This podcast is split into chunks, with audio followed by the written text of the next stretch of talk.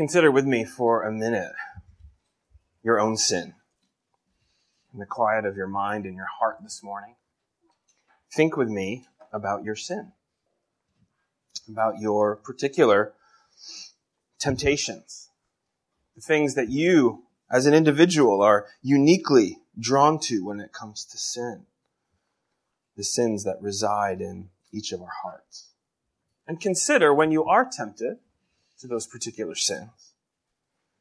When it comes to those temptations that you face with your sin, what lies are you tempted to believe in order to take part in that sin? What lies are you tempted to believe in order to enjoy the fleeting pleasures of sin?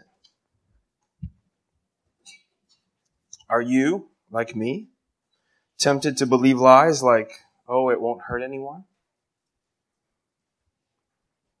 Lies like, oh, it isn't a big sin. At least not in comparison to the sins of that person over there. Lies like, it won't have any consequences. No one will find out. It will bring me pleasure, but it won't cost anything. Sin is deceitful. Sin deceives us. Sin lies to us. And it is this lie that is at the heart of our passage this morning in Proverbs chapter 6, verses 20 to 35. This lie that our sin can bring pleasure and it won't cost anything. It is against, in the face of such lies that our passage declares the reality that every sin, even secret sin, will cost and does cost. We have started a series in the book of Proverbs that we have been um, spending the last several months in every couple weeks. We're now in Proverbs chapter 6, verses 20 to 35. We've seen so far that the book of Proverbs is a book of wisdom. Proverbs is a education course in true wisdom. We saw how the Proverbs are these kinds of writings that are well known. There are Proverbs throughout the world. Every culture has their own version of this, of sharing wisdom through short statements, through these w- wise ideas summarized in little statements. These Hebrew Proverbs were collected by King Solomon. Many of them were written by Solomon himself the, the son of David, the king of Israel. And Solomon was given much wisdom because he asked God for wisdom and God blessed him with it. The book of Proverbs is this education course in wisdom and the first nine chapters of the book of Proverbs is a dialogue between a father, a mother, and a young son. And this father and mother are seeking to get as much wisdom as they can into the mind and heart of their young son before he goes out into the world and faces all kinds of temptations. He is going to face many temptations. Temptations from within, temptations from without. Temptation from evil people, evil men who will seek to lead him into all kinds of sin, even murder. And even as we see in our passage, the temptation of evil women, the temptation of the allure of sexual immorality. As we begin our passage this morning, let me give you, if you're taking notes, the main point. The main point for you from our passage is this. Sexual sin comes at a terrible cost. Sexual sin comes at a terrible cost. And as we look through our passage this morning, we'll have three points. Point number one, protection. Point number two, beauty. And point number three, cost. Point number one, protection, verses 20 to 24. Point number two, beauty, verses 25 and 26. And point number three, cost, verses 27 to 35. It's my prayer this morning as we look at this passage that we will see the true cost of our own sin, the cost that will be to ourselves, but ultimately that can be paid for by Christ if we have, if we have faith to believe in him. Let me, as we begin, read through Proverbs 6, verses 20 to 35. This is God's Word.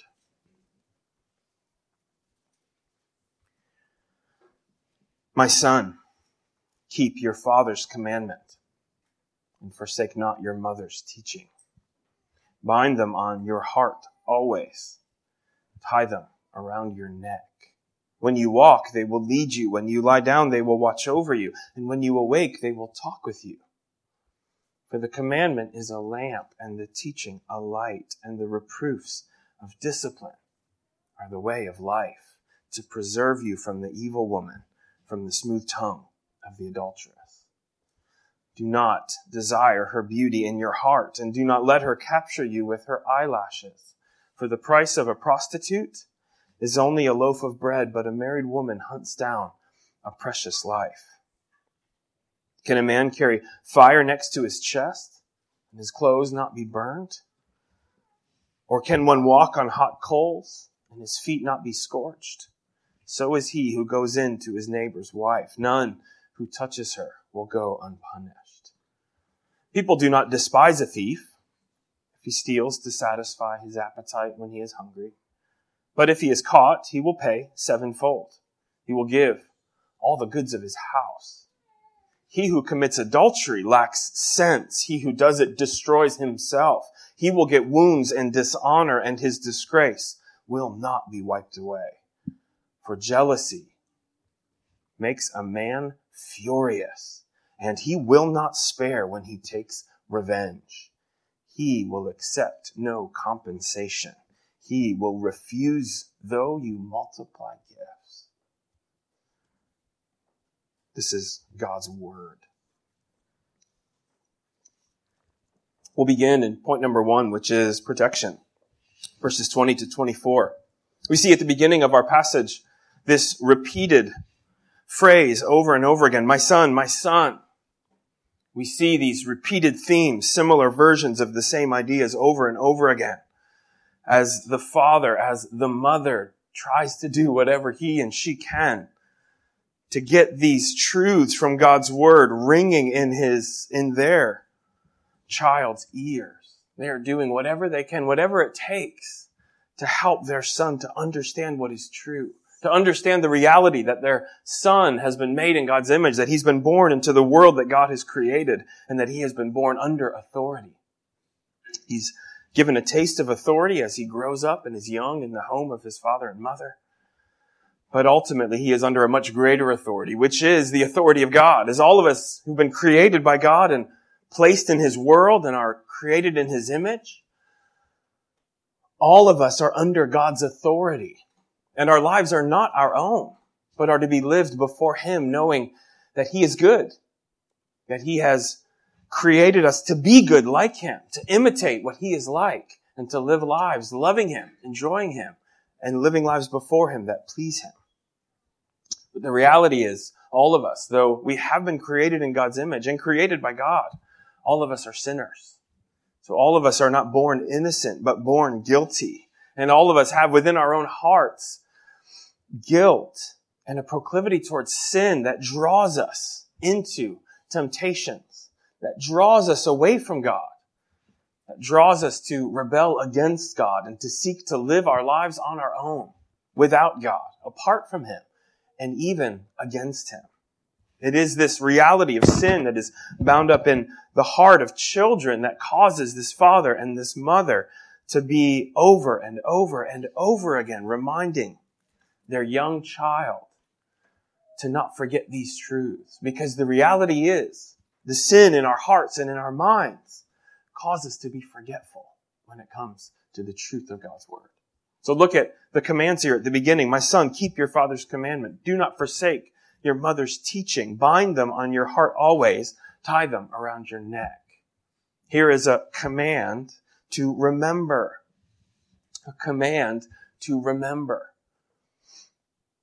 The father and the mother are calling their child to remember their teaching, knowing that the teaching that they're giving to him is really a reflection of God's teaching in the law. So then they repeat the kinds of things that we find in the law, like in Deuteronomy 6, 6 through 9, about having not only loving God, but then having God's commands on our heart and binding them on our heart and even tying them around ourselves. In other words, not only having our hearts drawn to God, but then doing whatever it takes externally to remember these things, to remind ourselves of these things. I don't know what you do to remind yourself of things, whether you put things on a calendar or a to-do list. But he's talking here, the parents are talking here about finding some way of putting remembrances in front of you so that you don't forget the truth. It might be like, like what my wife does, writing down on three by five cards verses and putting them in the kitchen so she sees them, or taping them up on our mirror so that when we shave, when I shave, when we look in front of the mirror, we see these verses. Those are good applications of passages like this. Do whatever it takes to remember because we are forgetful. And our hearts and our minds are going to lead us to forget these truths that our sin has consequences and that they are a great offense to a holy God. He is encouraging, he and she, the father and mother, are encouraging their child to remember their teaching. I wonder if you have good memories of your parents teaching you good things. I wonder if you, like, like me, perhaps like the son here, treasure up those things in your heart and in your mind, remembering the teaching, the advice, even the correction that your parents gave you and holding on to them, remembering them and walking according to them. I remember as a young man, on multiple occasions, my dad pulling me and my older brother together on, at an evening and talking with us about the great temptation of sexual sin. I remember him talking about his own struggles with pornography as a young man and talking with me about what grave danger there is in sexual sin and calling us, encouraging us to take sexual sin seriously and to stay far from it. I treasure those memories. I can bind those on my heart. I can tie them around my neck. I can remember the good teaching that I received from my parents remember my parents taking me as a 15 year old to a jewelry store and having me buy a little necklace, a little pendant that was to be a picture, a sign for me of my virginity. To treasure that, to see that as a good thing, as something that was priceless, that once given could not be taken back, and something that could be given as a gift to my future wife. And I remember that being a wonderful hindrance for me when I was tempted to sexual immorality because my parents had taught me, no, your life, your body, your sexuality is a gift. It is priceless and it isn't to be wasted, but to be treasured and it can be given as a gift like I gave it to my wife on our wedding night and said, here, here's, here's a gift. Here's a picture of the gift that I'm giving to you. I've saved myself for you and for you alone. I treasure those teachings that my parents gave to me, reminding me of what's real, what's true. And those things help to protect me and to keep me from temptation. The father and the mother are seeking to do this for their children. Let me encourage you, men and women. If you have any memory like that, treasure it. Perhaps you don't. Perhaps your parents were not teaching you good things. That may be the case for, for many of you. Just as there are good and godly and wise parents, there are in an evil world and in a fallen world, there are evil parents too. It may be that it's your job to forget the things that you heard from your parents rather than to remember. If that's the case, let me encourage you, brother or sister, you have a heavenly father who is much better than any earthly father or mother can be, and he loves you and cares for you. You can go to him and listen to him and hear good teaching and instruction and treasure up his commands in your heart. And you can find here in the church, in local churches, the kinds of relationships where you will have fathers and mothers in the faith, where you will have older Christians who can teach you and encourage you and remind you of what's true. And you can treasure up those things that you hear and learn. And they can help keep you from temptation. Look at verse 22. The promise here that when you walk, they will lead you. When you lie down, they will watch over you. And when you awake, they will talk with you. For the commandment is a lamp, the teaching is a light, and the reproofs of discipline are the way of life, to preserve you from the evil woman, from the smooth tongue of the adulteress. We have here a, a reflection of what we see in Psalm 119. You can turn there quickly. Psalm 119, verse 11 and verse 105. In Psalm 119, 11, the, the psalmist writes, I have stored up your word in my heart that I might not sin against you. In Psalm 119, verse 105, says that your word is a lamp to my feet and a light to my path. The parents here have this idea in mind that God's word leads you. It guides you. It's like a lamp to your feet so that you don't stumble in the dark. It lights up the path, the path ahead, the path that God is putting before you that you should walk in. And then there is this encouragement to remember to store up the truth in your heart and in your mind, knowing that those things that are stored up inside your heart and mind can lead you. They can watch over you and protect you. They can even speak to you and talk with you, have a dialogue with you as you're facing temptation. I, as a, a child, memorized verses for Sunday school. I can't tell you how many of those verses have come to my mind again and again and again as I face temptation. Those verses that I memorized as a child with my parents and with my Sunday school teachers again and again come into my mind. And they keep me, they watch over me, they speak to me so that in moments of trial and temptation, I'm kept from the allure of temptation and the deceitfulness of sin. Let me encourage you, parents, to be imitating these parents in speaking to your children over and over and over again. To not think that you've done enough, to never think that you've done enough, to teach and to remind your children of what's true. Your children are always in danger. They're always in danger of temptation because our, our hearts, even as a child, are prone to sin. Let me encourage you, parents, to teach your children from God's Word and plead with them to listen and particularly to realize that God's word is a protection against sin and the temptation to sin. You see that the purpose in verse 24 is ultimately protection. That these truths from God's word that are taught to us, that we treasure up, that we hold on to, that we remind ourselves of, protect us from temptation beforehand. That is, there is a, a preparation that needs to happen before we meet the temptation. By the time the temptation is there, it's too late. We must be prepared for such temptation. And God's word and the truth from God's word spoken to us, even preached to us from the pulpit, serves as a protection to keep us from temptation. That's point number one, protection. Point number one, protection. Now, point number two, beauty. Point number two, beauty, verses 25 and 26. Look again at verse 25.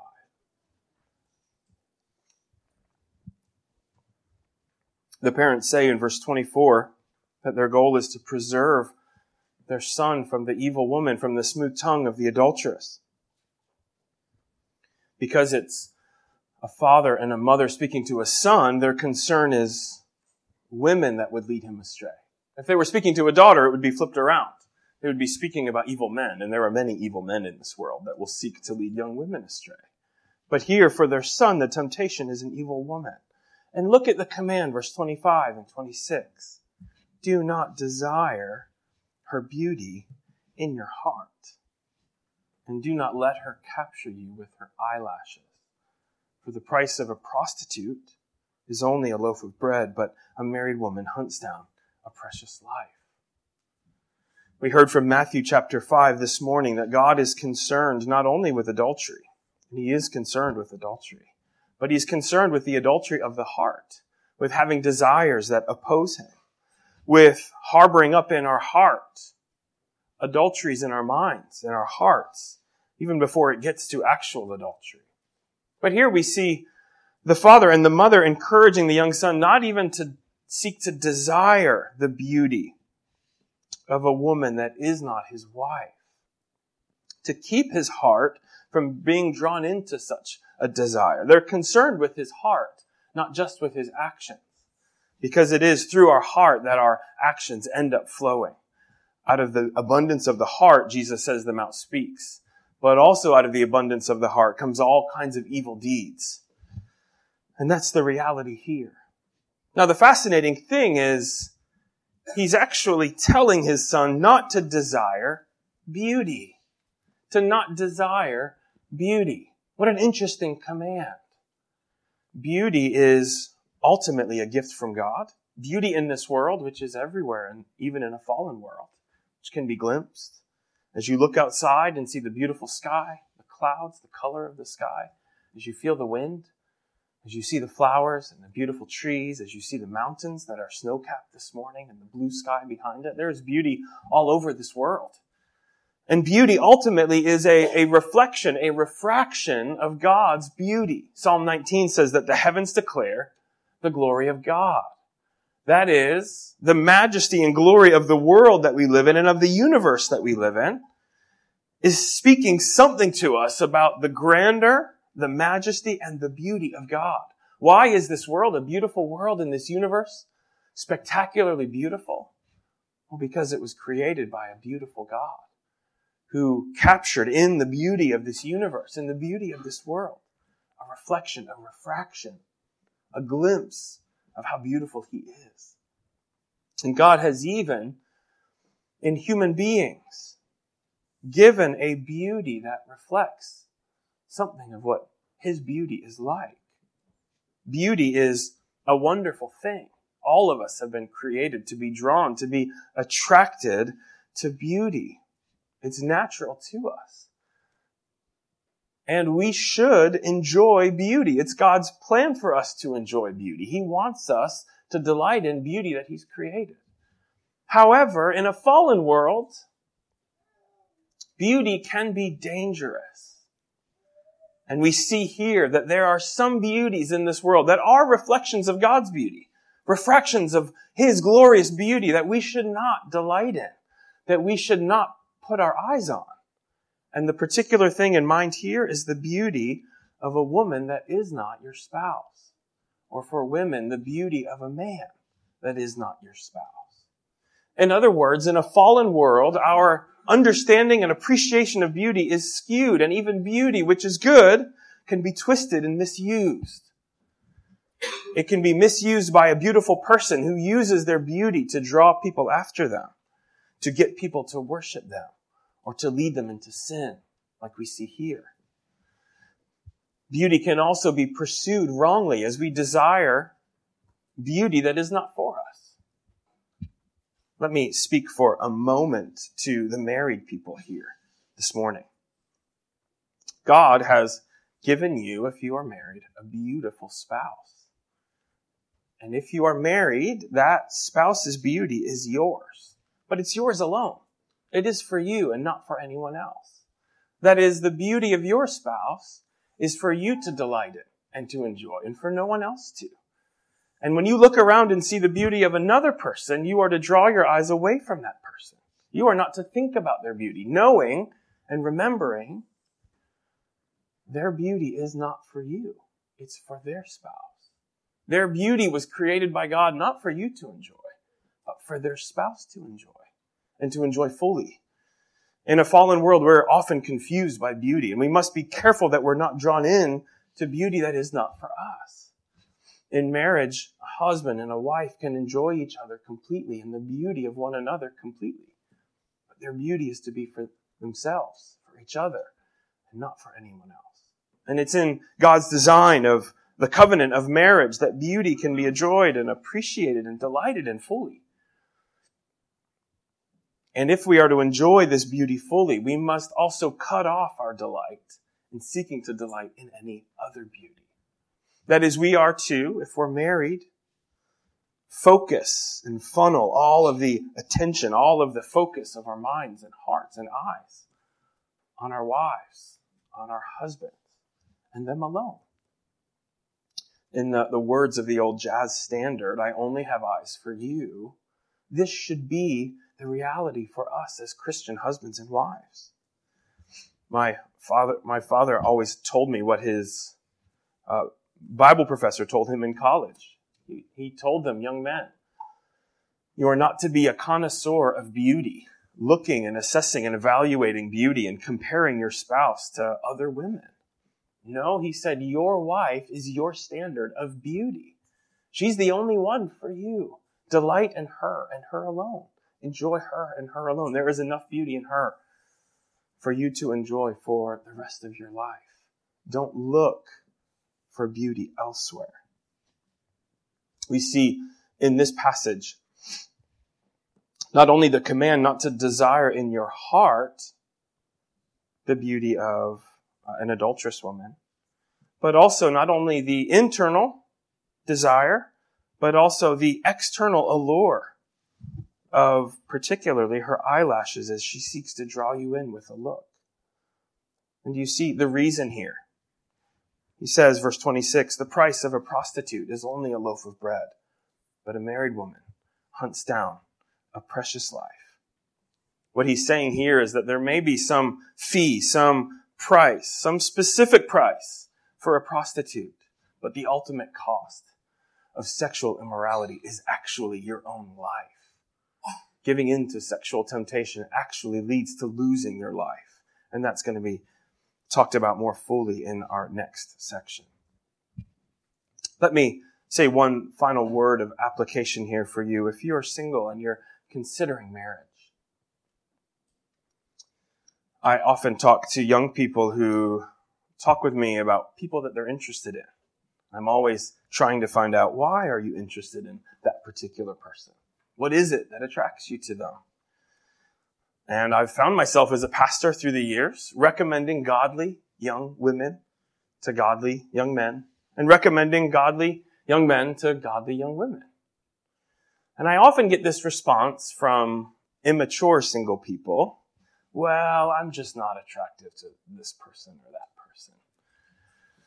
And I will challenge them on this point, having passages like this in mind, that the reality is we must have a concern with what it is that we're attracted to. And I'll often hear this response, well, I can't help what I'm attracted to. I can't help what I'm attracted to.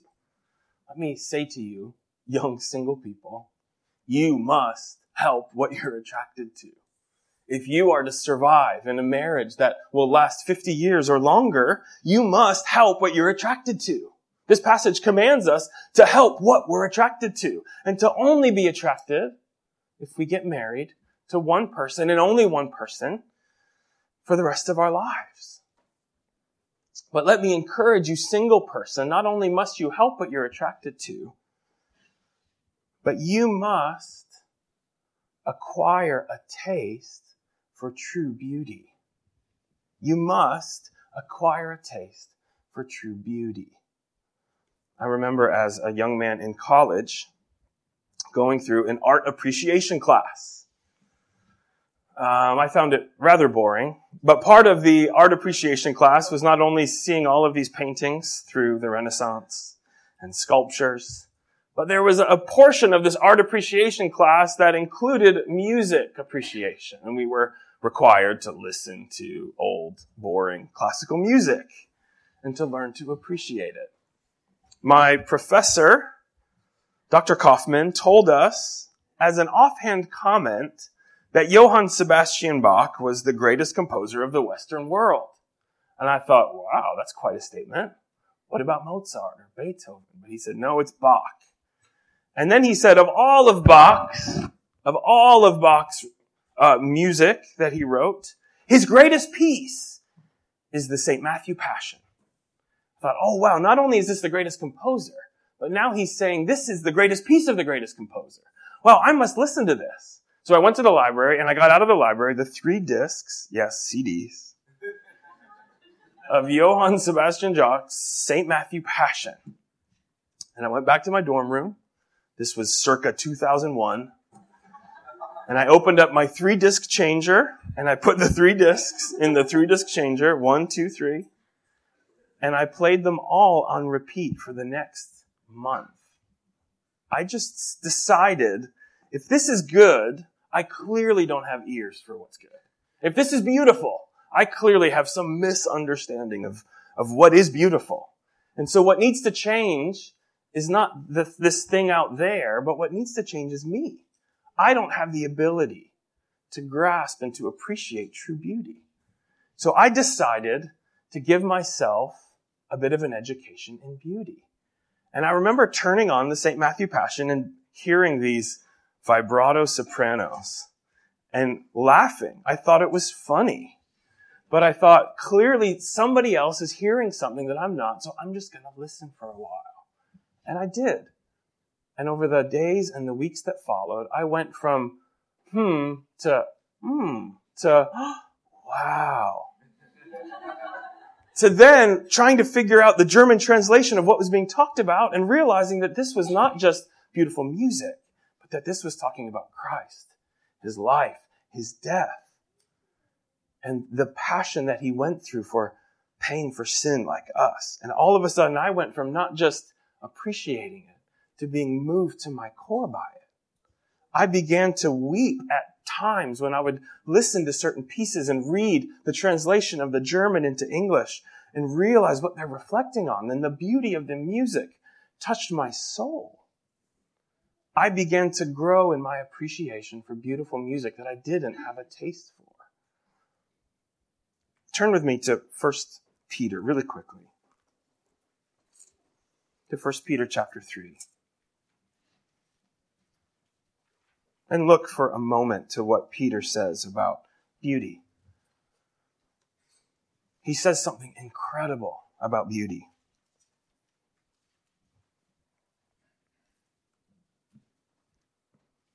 He has in mind here in 1 Peter 3 1 to 7 that there are going to be godly women who get saved after having gotten married to unbelieving husbands. In other words, two unbelievers get married and then the wife gets saved. She comes to know Christ. And now she's in this mixed marriage. And what is she to do? Well, look at what he says. He says, likewise, wives, be subject to your own husbands, so that even if some do not obey the word, they may be won, that is, won to Christ, without a word by the conduct of their wives, when they see your respectful and pure conduct. Now look at what he says. Do not let your adorning be external, and I think what's meant here is merely external. That is, don't simply be concerned with adorning or dressing yourself up on the outside, the braiding of hair, the putting on of gold jewelry, or the clothing you wear. That is not just your clothes and your accessories. But you are, young women, to be adorning yourselves, women. Let your adorning be the hidden person of the heart with the imperishable beauty of a gentle and quiet spirit, which in God's sight is very precious. Now, what's Peter saying here? He's saying that there is a kind of beauty that is not merely external.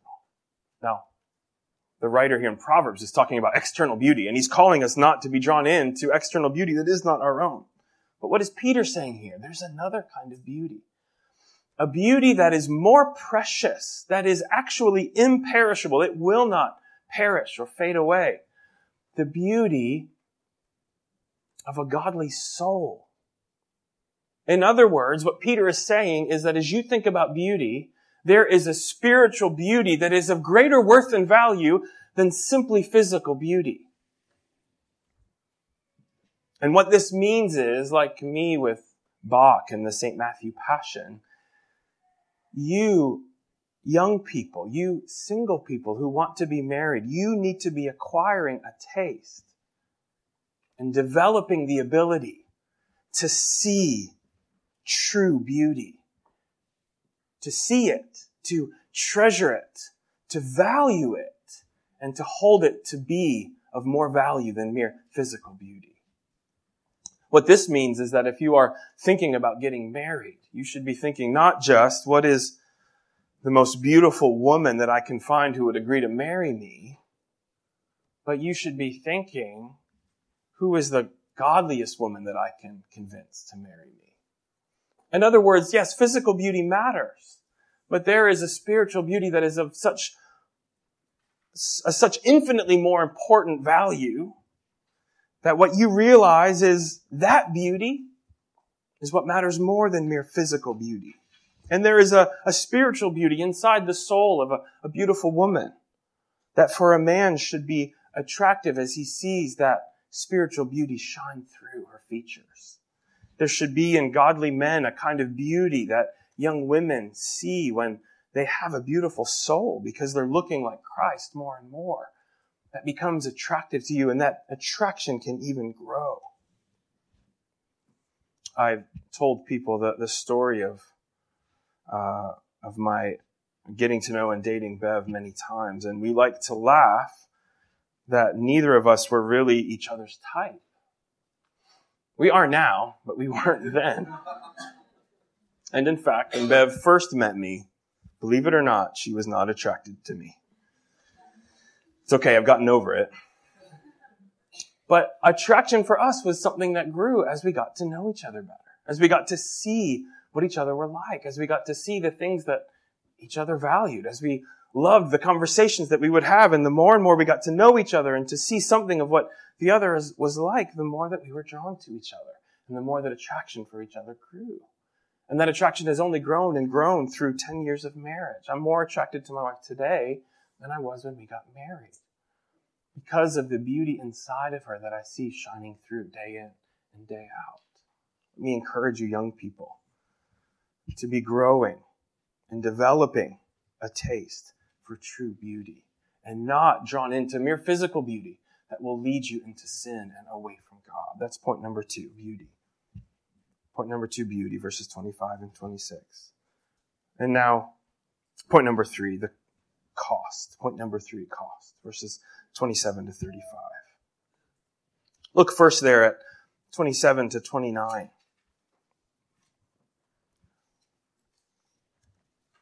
The parents give two rhetorical questions.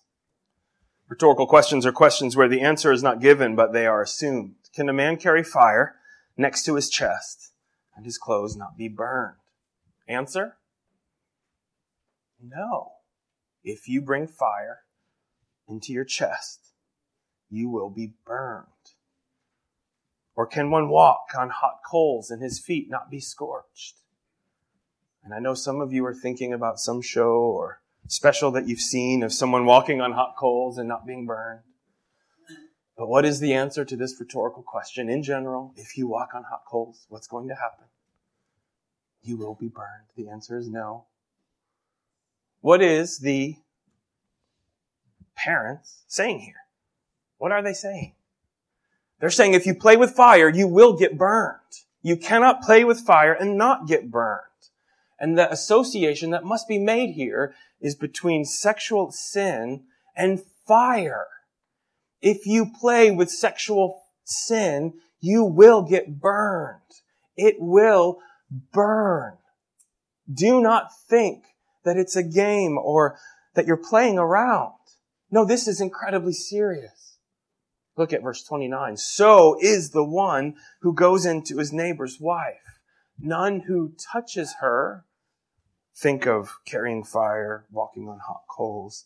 None who touches her will go unpunished.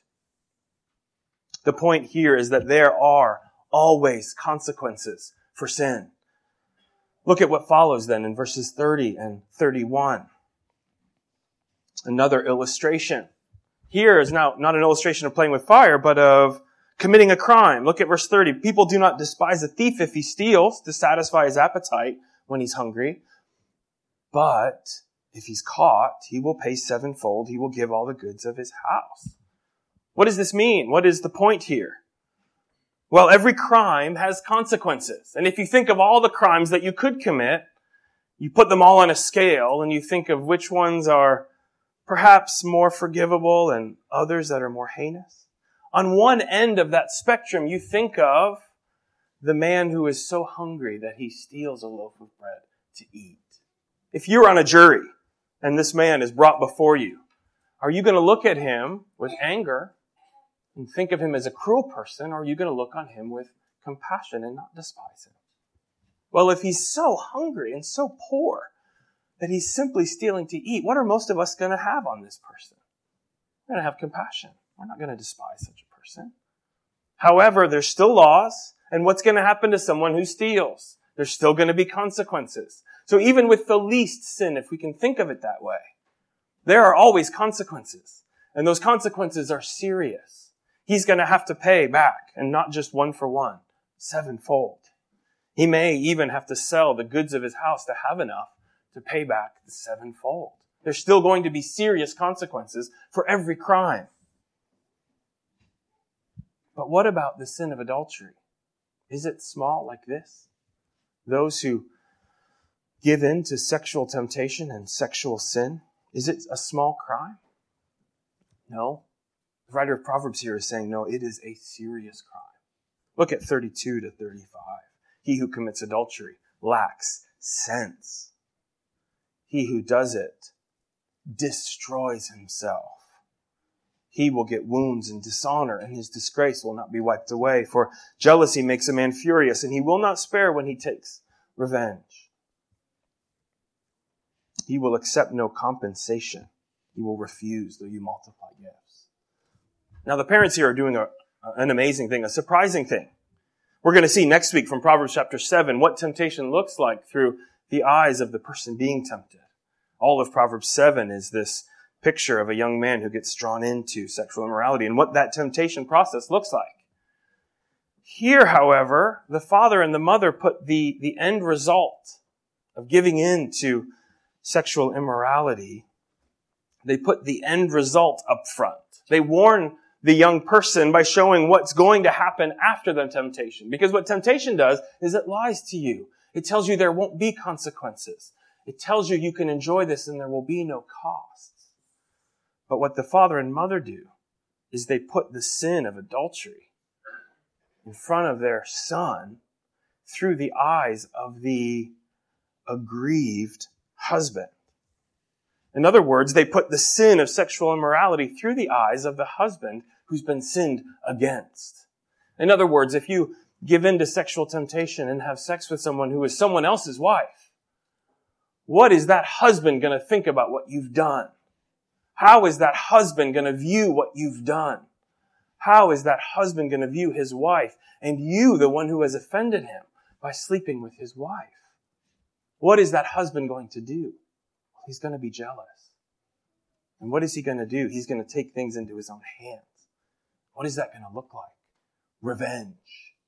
And what does that mean for you? Well, it may mean you lose your life. The picture that the parents put here is the most extreme example of sexual sin in this world.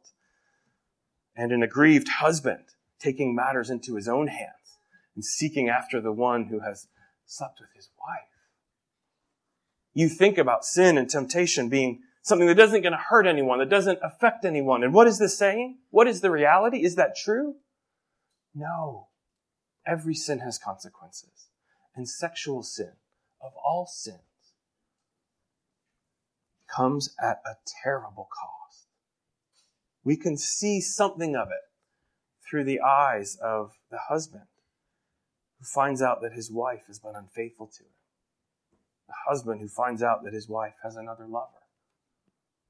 We can see something of the evil of that sin when we look at it through the eyes of the husband who's been treated in this way. The anger, the vengeance that's in his heart and his mind. Jealousy is a good thing. Jealousy is a gift from God. And it is dangerous, but it is good. The Bible says that God is a jealous God, that He is jealous for His people, to worship Him and Him alone, and to, to delight in Him and Him alone, and to be faithful people before Him. But only God is the one who can enact such jealousy rightly and justly. His vengeance is always good and right and just. His punishment is always perfect. But when we are jealous, it leads us into sin. As James chapter 1 says, the wrath of man does not accomplish the righteousness of God. But if you are married, I'm sure you have a sense for what this is like. If you can look at sin through the eyes of a husband or a wife. I even now sometimes get angry when I hear of some of the guys that led my wife on and mistreated her. And that's small ways compared to this when she was single. I get angry at those guys. I kind of hate those guys in my heart because they were unkind to my wife. They played with her heart in order to assuage their own egos. I get angry at them and I'm a bit jealous because of what they did with my wife when she was young. But you think of the jealousy that comes with sexual immorality. That's to give us something of a taste for what ultimately is the greatness of sin against God. You see, there's always an offended party when it comes to our sin. Whether the offended party are human beings, even if there aren't, when it comes to our sin, God is always the offended party. And when it comes to our sin, every sin, whether you think of it as simply being against another person, all sin is ultimately against God. All sin is ultimately in the face of God, is a rebellion against God. And all sin, God will one day punish. And he will be exacting and perfect and just in his vengeance towards sin. Every sin will cost, and all of us are guilty and are in God's debt. And we have a debt that we could never pay. But the wonderful thing about the gospel, the wonderful thing about the message that God's word gives to us is that though the wages of sin is death, though we have earned death by our sin, by, by our heinous sin before God and even against others, that we've earned for ourselves death, Christ came in order to pay the penalty for our sin, in order to pay to the full the cost that our sin had accrued.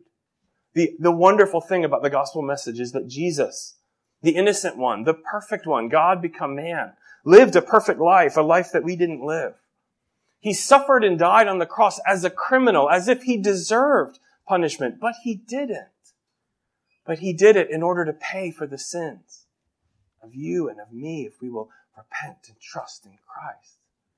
And the remarkable thing that happens in that moment, if we turn from our sins, and trust in Christ is Jesus pays for all of it. There is a, a transaction that takes place. And what Jesus did on the cross is then credited to us and to our account. And we go from being infinitely in God's debt to being immediately innocent before Him. That debt paid in full. And not only us being not guilty, but being righteous being accredited with Christ's righteousness.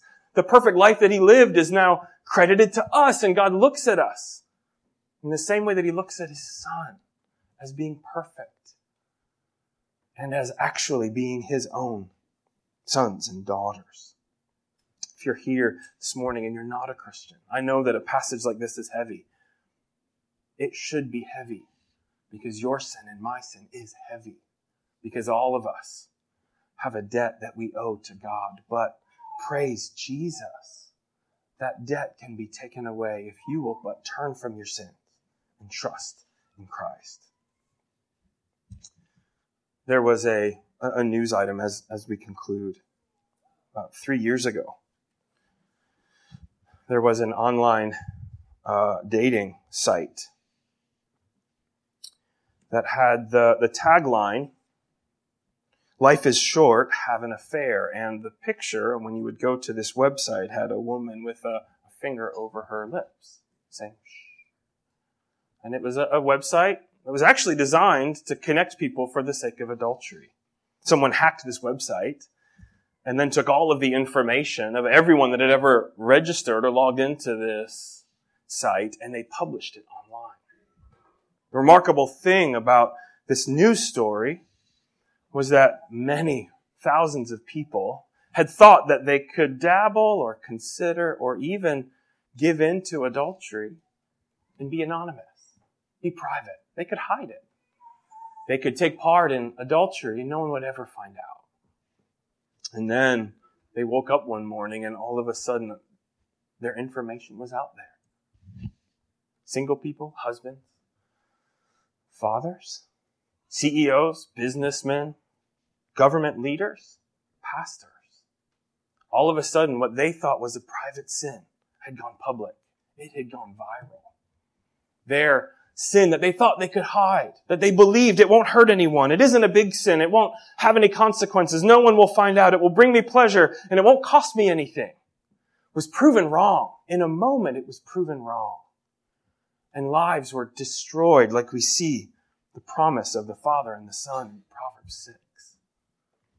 But that situation, while it seems scary, is nothing in comparison with what will happen on the final day when all of us will have to give an account to God and not to others, not to wives, not to children, but to God. And He will be our judge, and He will never wink at sin. Let me encourage you, brothers and sisters, if you are holding on to secret sin, let it go. Bring it to the light. Bring others into your sin. Have, have them help you, like the father and the mother. Speak to you, watch over you, talk with you, encourage you, point you to the truth, help you to repent. And realize that any shame that you'll see in this life is nothing in comparison with what will happen on that final day. Where every sin will be paid for, either by ourselves or by Christ. Let me encourage you cling to Christ. Let's go to the Lord in prayer.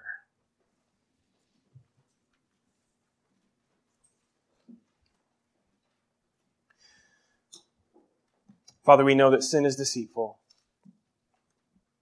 We know that even this morning we are tempted to walk away from you and to believe lies about our sin. Father, I pray that you would burst our bubble, that you would prove such ideas wrong, that you would press upon us the weight of our sin so that we would run to Christ and find our sins forgiven and find that He paid it all. We pray that you would do this so that we would find the joy that can only be found through sins forgiven and through reconciliation with you, our good and loving God. We pray that you would do this before it is too late. It's in Christ's name that we pray. Amen.